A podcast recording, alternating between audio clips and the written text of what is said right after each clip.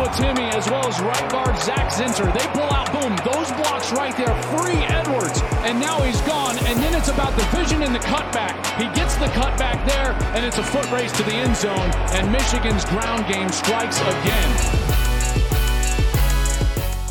All right, we're almost there. We are almost to another college football Saturday, uh, which we all can't wait for. Welcome into the Joel Klatt Show. I'm Joel Klatt. Thank you for joining me. Uh, listen, folks, this show is really fun. Please share it with a friend. Go down, uh, go download, subscribe, uh, do all the things, rate, review us, uh, all those things. And also check out Wednesday's episode and Monday's episode.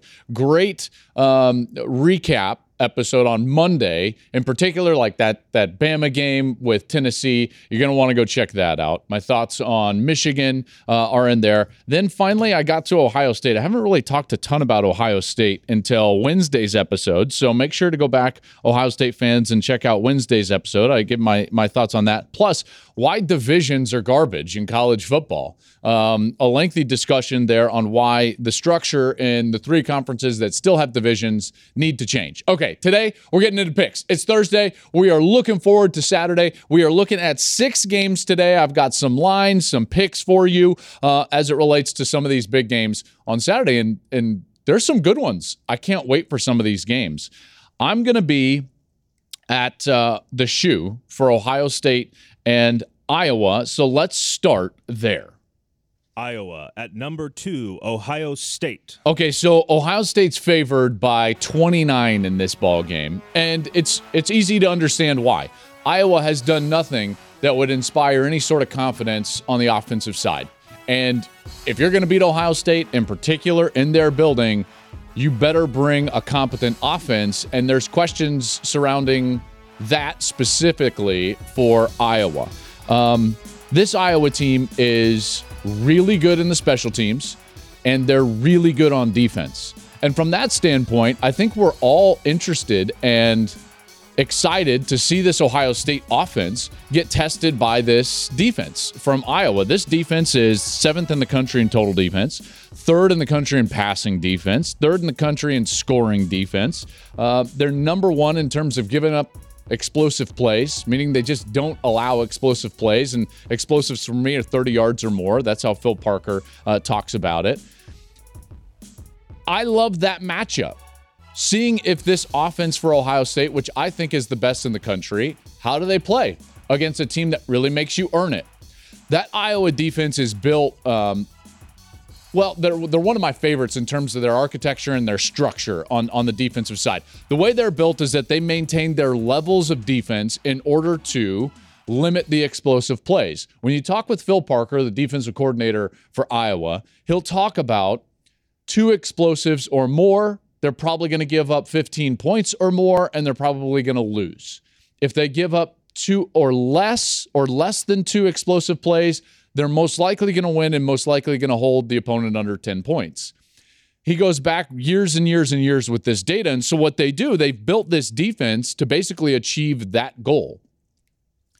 They have this, this very simple structure 4 3, four defensive linemen, three linebackers, and then four defensive backs. And they play quarters coverage. Quarters coverage means that the safeties are low and they're in this kind of pattern read. Rather than bore you with the schematics, I would just tell you that what is very difficult is to get behind those safeties, number one, and two, run the ball for explosives because of those levels. They just maintain them, they don't get out of position. And because of their simplicity in terms of their structure, they can really major in what you're doing. So they are uniquely aware of your tendencies, little formation things that you do um, which allows them to be effective and allows them year after year to put up these numbers as one of the best defenses in the country. That's why I can't wait to watch them play this Ohio State team. Now, Ohio State on offense, listen, they got a bunch of freak shows over there, right? I, I talked about it on Wednesday about how I've never seen in this sport, while I've been covering this sport, a team lose two first round receivers then have their best receiver that was returning, who was a Biletnikoff favorite, best receiver in college football, get hurt, and they're fine. They're absolutely fine. Emeka Egbuka and Marvin Harrison have 66 catches, over 1,000 yards, literally over 1,100 yards, and 15 touchdowns. They are really good, but it's not just throwing the ball. They also average six yards per carry. They put an emphasis on getting tougher in the run game and more physical in the run game, and they've achieved that. They're fifth in the country in yards per carry. This offense is uniquely built to go and compete with the best defenses in the country and still succeed because what the defenses, the best ones in particular in the country, try to do is they try to make you one dimensional. And you can't do that to this Ohio State team. They can't force you to throw it to just one wide receiver. And by the way, teams that have tried to do that, Cade Stover, the tight end, went off, like Wisconsin. You can't force them to be just a running team because they've got Miyan Williams and TreVeyon Henderson, and they will hurt you running the football. So they can hurt you in any number of ways. And this is their best task, uh, test or biggest test thus far in the season. And that's why I think it's such a great matchup. Um, the other side is not a great matchup, right? There's no sugarcoating it for the Iowa offense. The Iowa offense has been really bad. So their defense has to create turnovers. They've got to create short fields, win the win the field position battle. That's their only avenue for a win in this game at all. The only avenue. They've got to have three, four, maybe even five turnovers. CJ Stroud's going to have to play his worst game that he's maybe ever played as a Buckeye. You're going to have to try to get these running backs to fumble. You might need a special teams turnover. You're going to need two, three, maybe even four short fields in order to get field goals or touchdowns. And even that might not be enough. Why is that? Well, take a look at Iowa's last game. So in their last game, they're coming off of a bye, and in their last game, they did all of those things and still lost at Illinois. I want to just take you through a drive sequence, and I know you've probably seen this on social media, but in the first half, this sequence is a is it's a real sequence actually happened in a Big 10 football game, in an Iowa football game. Iowa gets the ball at their own 27 yard line. Nondescript first half series. Three plays, minus 11 yards because of a sack, and they need to punt. Okay, you know, like that's fine. They punt. Again, they've got one of the best special teams in the country. Tory Taylor goes out there, hits a nice punt. Their defense goes on the field. Now they're on the Illinois 35 yard line. Um, or excuse me, that they go out there. The punt is muffed and they're able to get the ball at the Illinois 35 yard line. Okay, so great special teams play produces a short field after they went three and out.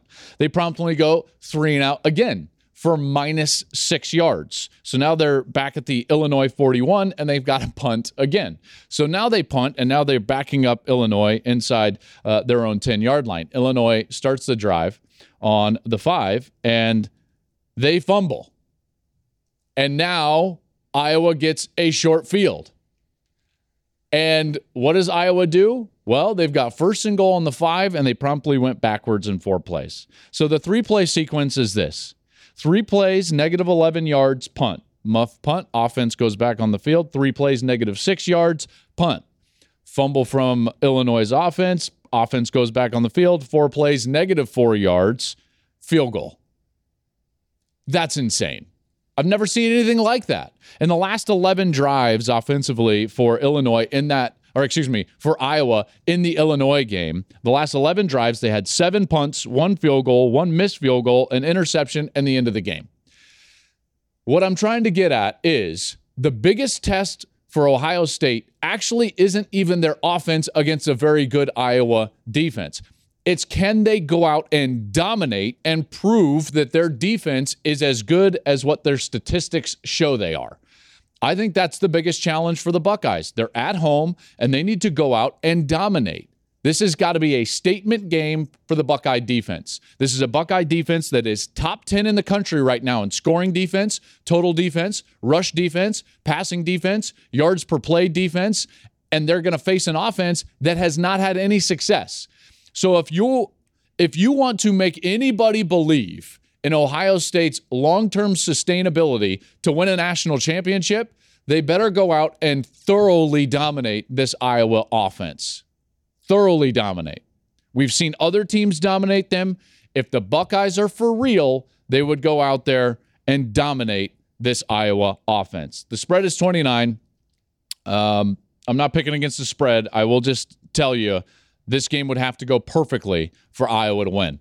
Can't wait to go there. Can't wait to be around Ohio State. Haven't been around them yet.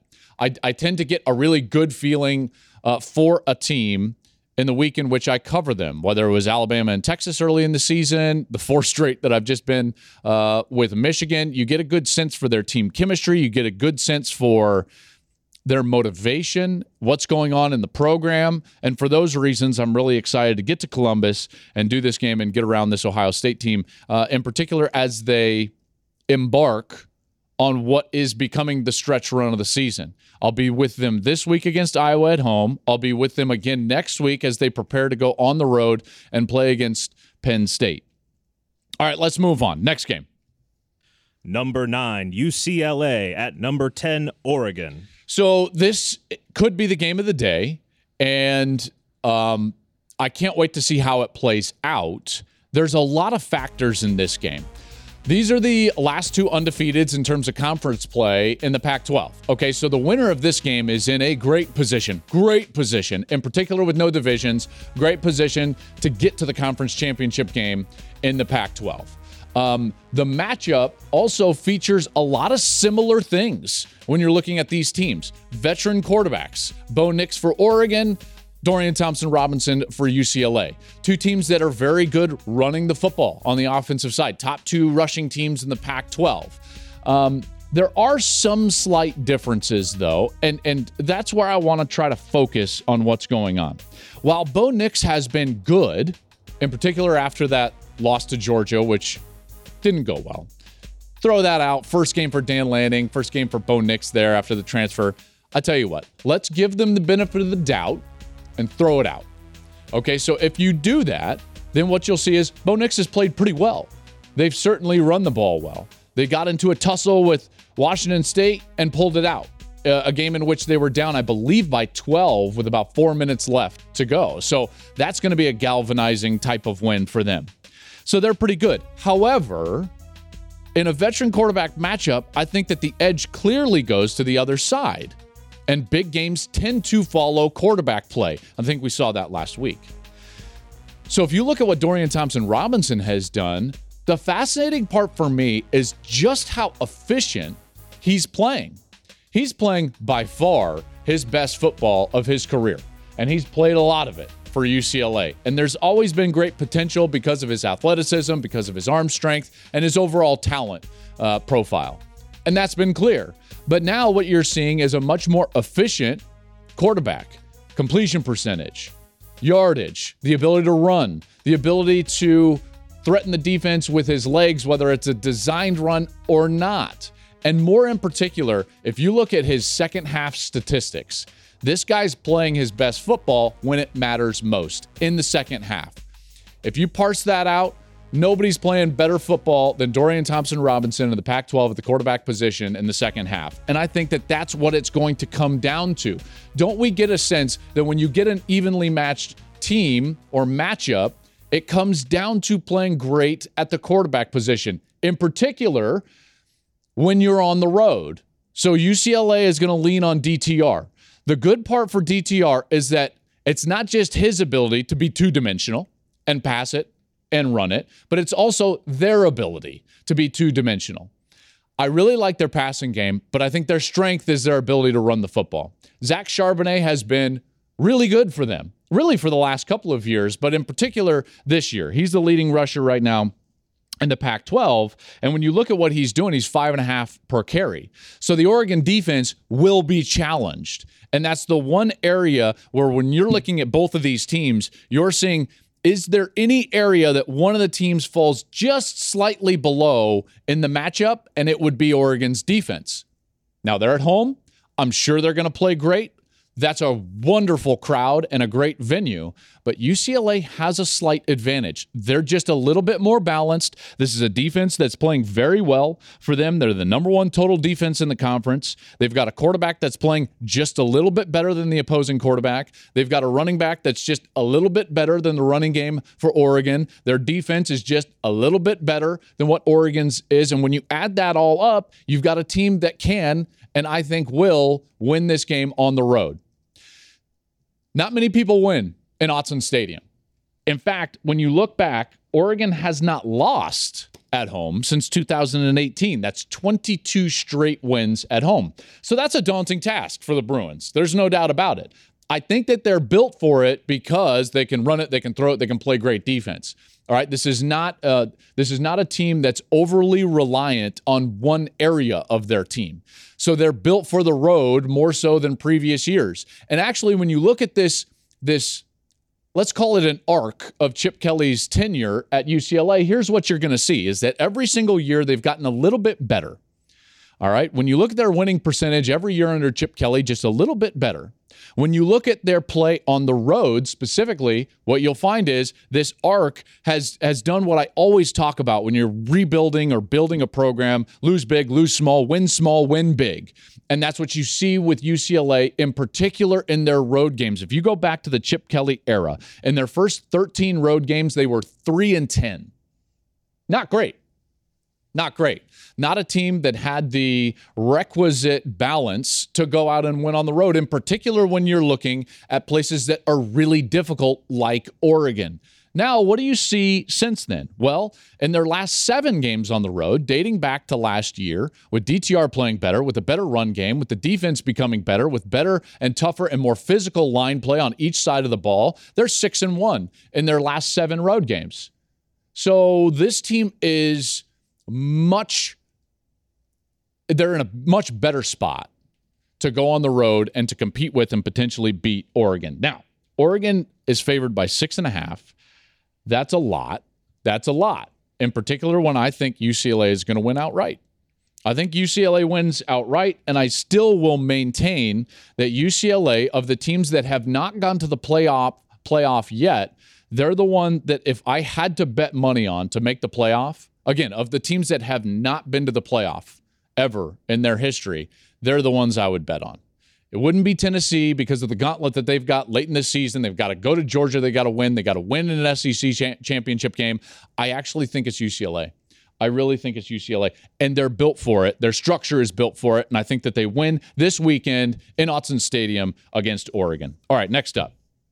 Number 17, Kansas State at number 8, TCU. Great matchup in the Big 12. Just like uh, the previous one we were just talking about, these are the last two conference undefeateds in the Big 12. By the way, these conferences, and again, please go back and listen to Wednesday's podcast. Uh, that episode, I talked about divisions and why the Pac 12 and the Big 12 have it so much better this year and why these games are so much more interesting. And these two that I'm talking about right here are examples of that. Without divisions, these games are fantastic. TCU at home through this gauntlet, they just continue to play ranked team after ranked team after ranked team, and they don't flinch. Okay, so last week it was Oklahoma State. They they are down, they face a deficit, and their quarterback Max Duggan just kind of willed them to vic- victory.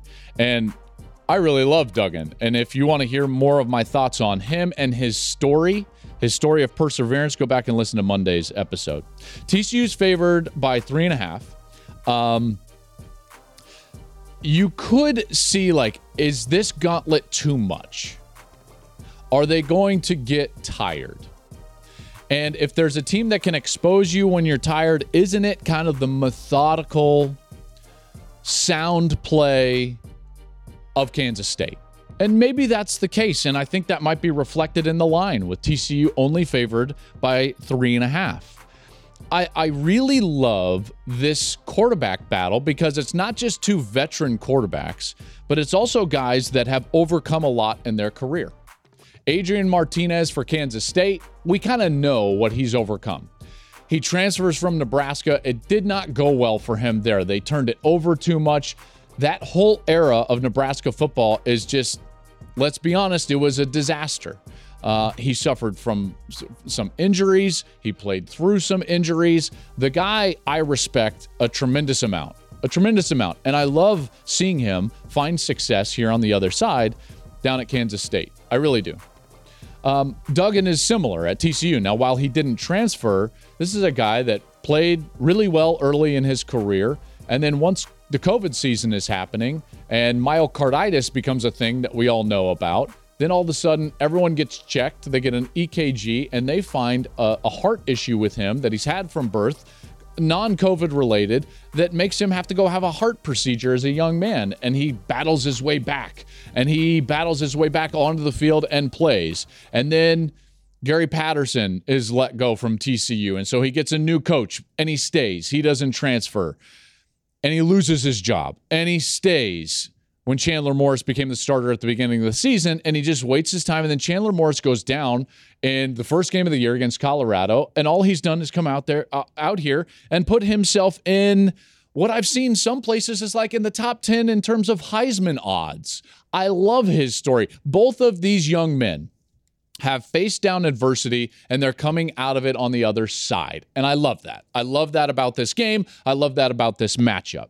So you've got these two veteran quarterbacks, Max Duggan and Adrian Martinez. You've got the best two rushing teams in the Big 12. But where it falls short for Kansas State is that they just do not have an offense that has another gear. I love Deuce Vaughn. I think he's one of my favorite players in the country. I think this guy is going to have a Sproles esque NFL career. Again, love him. But outside of Adrian Martinez and Deuce Vaughn, they just don't have much. They're the ninth best scoring offense in the Big 12. I don't think that that works. Not when you're going to face TCU and TCU is at home. Remember, this TCU team, led by their quarterback offensively, is a bit of a juggernaut. Okay. They're the offense that would be right behind Ohio State and Tennessee. Did you know that? Did you know that they were number three in the country in total offense and scoring offense? That's going to be very difficult for Kansas State to overcome, in particular on the road. This is going to be the first in a three game stretch where we're going to find out everything we need to find out about Kansas State. Kansas State has TCU this week, then they've got Oklahoma State, then they've got Texas. All right. So if they're going to be for real, if that team is going to be a team that's going to make a run to the Big 12 title, we're going to find out this week. This week is where their season starts. So Adrian Martinez has got to have to play his best game. Deuce Vaughn is going to have to play his best game. And they're going to have to hope that Max Duggan and that TCU offense have an off day. TCU's favored by three and a half. I think that they win this game. I think they win it by more than the three and a half. And I think that they continue to build towards a Big 12 championship game appearance. If they win this game, similar to that Pac 12 matchup I was just talking about, boy, they're in a good position with a one game lead over essentially everybody in the conference. All right, next up. Number 20, Texas. At number 11, Oklahoma State. So Oklahoma State's trying to bounce back after that loss uh, last week on the road to TCU. And Texas is going to have to try to find the same level of play that they had in the first quarter against Alabama and during the entire game against Oklahoma. Here's what we've seen from Texas, okay? And I've been effusive in my praise of Texas, and you all know that. And and yet we've seen from this Texas team similar patterns to what we've seen in prior years, which is play really well and play really poorly. I did not feel like they played well, albeit in a win against Iowa State. Now, the difference might be that this year they play poorly and they still win. Now, they didn't against Texas Tech, and so they've got the two losses and the one loss in conference. But at least they won last week. And I don't think Iowa State is great, but at least Texas was able to win the game. And I think that that's an important distinction when you're looking at what their history has been over the last couple of years. Normally, what you've seen is they play really well and they get a win and they get all this buzz and everyone jumps on the bandwagon, and then they play poorly and lose. And they didn't. And they didn't. You've heard me say, and I'll say it again with Quinn Ewers as their starting quarterback, I think that team's really good. I think that they're really good. Um, I think that their defense is actually underrated. When you look at the Big 12 in terms of total defense, Texas is the second total defense in the Big 12. Oklahoma State is eighth. So there's a, st- a clear distinction there. We saw Oklahoma State not play well on the defensive side late in that game against TCU, and they're going to be facing a much better quarterback. Big games, in particular ranked matchups, typically come down to quarterback play there is a huge advantage for Texas as far as quarterback play. Not that Spencer Sanders hasn't played well at times, but he's not fully healthy. And so if you look at his performance over the last two games, you'll see a quarterback that has not completed 50% of his passes. They are banged up physically around him. Jaden Bray, the wide receiver, Preston Wilson, the center. Those two guys not being on the field a week ago really hurt. Spencer Sanders, there was some doubt about whether he was going to be able to go. So we'll see if he's healthy this year. That that matchup is is not great for Oklahoma State because of the fact that while Spencer Sanders has an immense amount of experience 39 games played, uh, over 1,090 attempts in his career, he's also thrown 34 interceptions. So while Ewers is not experienced and only played in four games and only has 93 attempts total in his college career, we've seen him play to a much higher level just in those four games than we've seen from Spencer Sanders. In particular, right now, if you look at it, if you look at it as a snapshot, you'll see one quarterback trending up and the other quarterback trending down. And that's bad news for Oklahoma State. Texas is favored by six and a half. And I think that Texas wins, but that's a lot. That number's a lot. I don't know what I would do with that line. I would probably lay the 250 to win 100 on the money line. All right. So Texas is minus 250. I would probably risk the 250 to win 100 because I'm confident that Texas can win at Oklahoma State. In fact, the last time they went to Oklahoma State, they were able to get a win in the COVID year. That was the last loss that uh, Oklahoma State had in Boone Pickens Stadium. The one thing, one thing I will say for Oklahoma State is they can get after it on the defensive side as far as getting to the quarterback. They are leading the Big 12 in sacks and if you're going to beat Texas, you've got to impact their quarterback, Quinn Ewers. That's what Bama was able to do. And you've got to get back there and cause him to be uncomfortable. So that's where I sit. I would lay the 250 and take, te- take Texas on the money line. All right, next up. Number 14, Syracuse. At number five, Clemson. So this is midnight for Cinderella, right? I mean, can we all agree? I love the story of Cuse. Sean Tucker, been fantastic.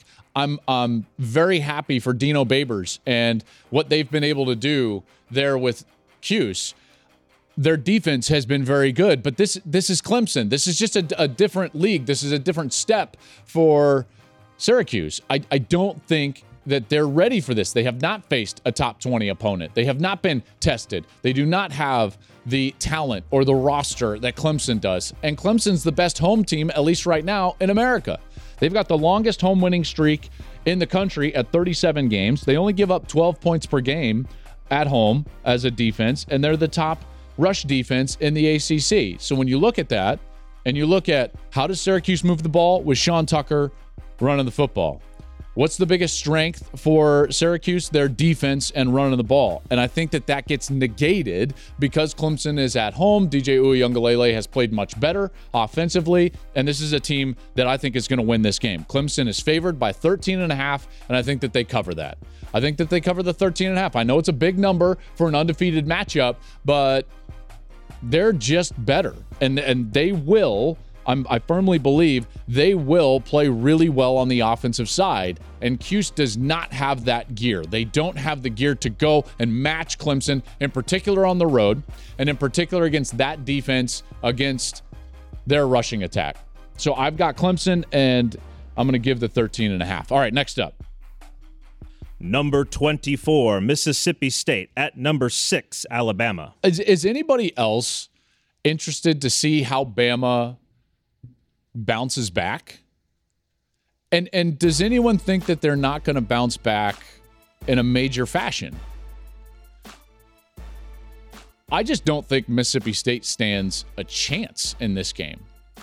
I know I know it's a ranked matchup. I think you can call into question why Mississippi State is ranked, although I know it's hard at the back end. You get from 20 to about 30, and any of those teams could be ranked, but Mississippi State gets the benefit of the doubt. Bama is favored by 21.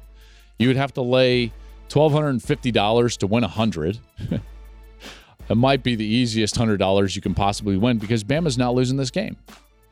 They're just they're just not. One, they're much better at home. The two teams that they've really struggled with in terms of stopping their passing game had elite quarterbacks. Elite. Quinn Ewers and then Hendon Hooker. Um, the passing game for Mike Leach and Mississippi State can be slowed down. Nick Saban knows that. Now, they did give up 300 yards uh, to the Bulldogs last year in their matchup. But all you've got to do is play that bracket style zone coverage, and it becomes really difficult on the quarterback, and it allows your pass rush to get home. And I think it's still an elite pass rush. if they try to play man, Mississippi State has a chance because everything in that offense is progression red. And and the way that Mike Leach coaches it in that air raid system is that you attack the grass. And so the quarterback doesn't have a timing mechanism in his head or even in his feet, which I really believe in as a quarterback. He's just a, trying to attack the grass and read the progression in order to attack the open spaces within the coverage. Well, when you play zone and you make it muddy for the quarterback, he's got to hold the ball. When he holds the ball, a good pass rush can get home. Now, teams that cannot get to the quarterback will eventually get eaten up, but the teams that can get to the quarterback eat up Mississippi State. So, for those reasons, on the defensive side, I think that Alabama will play much better in the secondary and much better defensively. They're not going to be embarrassed by some quarterback for the second straight week. I just don't think that that's going to happen. This team will bounce back. They're always better at home. I've gone over and over and over that why they're uh, not as good on the on on on the road as as what they are at home, and they're motivated. They talked about having competitive anxiety. Can you believe that? Will Anderson said, well, I don't know, maybe we were just anxious about the game. I, I was pretty surprised to hear that, but I don't expect that to continue. This team in their last 50 home games, Alabama, is 49 and 1. The only team to beat Alabama in Tuscaloosa in the last 50 tries is Joe Burrow's LSU team. You really think Mississippi State is anywhere near Joe Burrow's LSU team? Absolutely not. And you can you can try to argue that this Alabama team is not the same, but they are in a, in a certain respect because they still have that head coach. They still have absolute dogs rushing the, the, the quarterback like Will Anderson and Dallas Turner. And that quarterback, Bryce Young, when he's on the field, the opposition doesn't stand a chance. Not even Tennessee's defense, right? I mean, like, listen, listen. Bryce Young makes them elite on offense when he's on the field and they're at home they're almost impossible to beat. There is no chance Mississippi State wins this game. The 21 is interesting eh, in terms of the line. I would rather risk the $1,250 to win 100. Again, I think that's the same. That's like putting your $1,250 in a vault and someone's just going to give you a, a, a you know, like, hey, you want a C note? Yeah. What do you have to do? Put $1,250 in a vault and leave it there for three hours. Oh, okay, great. And then are you going to give me the code to the vault afterwards? Yep. Going to give you the code. Oh, okay, great. So all I have to do is risk that money to win 100. Okay, I'll take that. I'll take that all day long because there is, again, no chance that Mississippi State beats Alabama. And if they do, I will be the first one on Monday to come on this show and eat the biggest helping of crow that I've ever eaten in my entire life. All right, that's going to do it for today's program. I can't wait for this Saturday. Remember, Gus, Jenny, and I, we're going to be in the horseshoe. We've got Iowa State, or excuse me, Ohio State. hosting Iowa uh, in that matchup in the Big Ten. Can't wait for that. Big noon kickoff is going to be there. All the guys will be there. And then a really good slate after that, uh, in particular on Fox, as uh, Brock is going to call UCLA and Oregon. Uh, wish him the best there with uh, Jason Benetti. So, and Allison Williams, by the way. They do a fantastic job. So, best of luck to them in that great Pac 12 matchup. Great matchups all around. Enjoy the college football. And remember, follow us, subscribe to the show leave us a review, share it with a friend. This is the Joel Klatt Show, and I'm Joel Klatt. Thanks for listening.